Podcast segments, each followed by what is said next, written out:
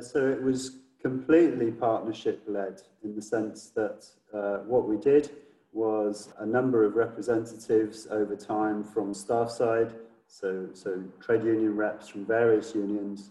and members of HR and other management uh, professionals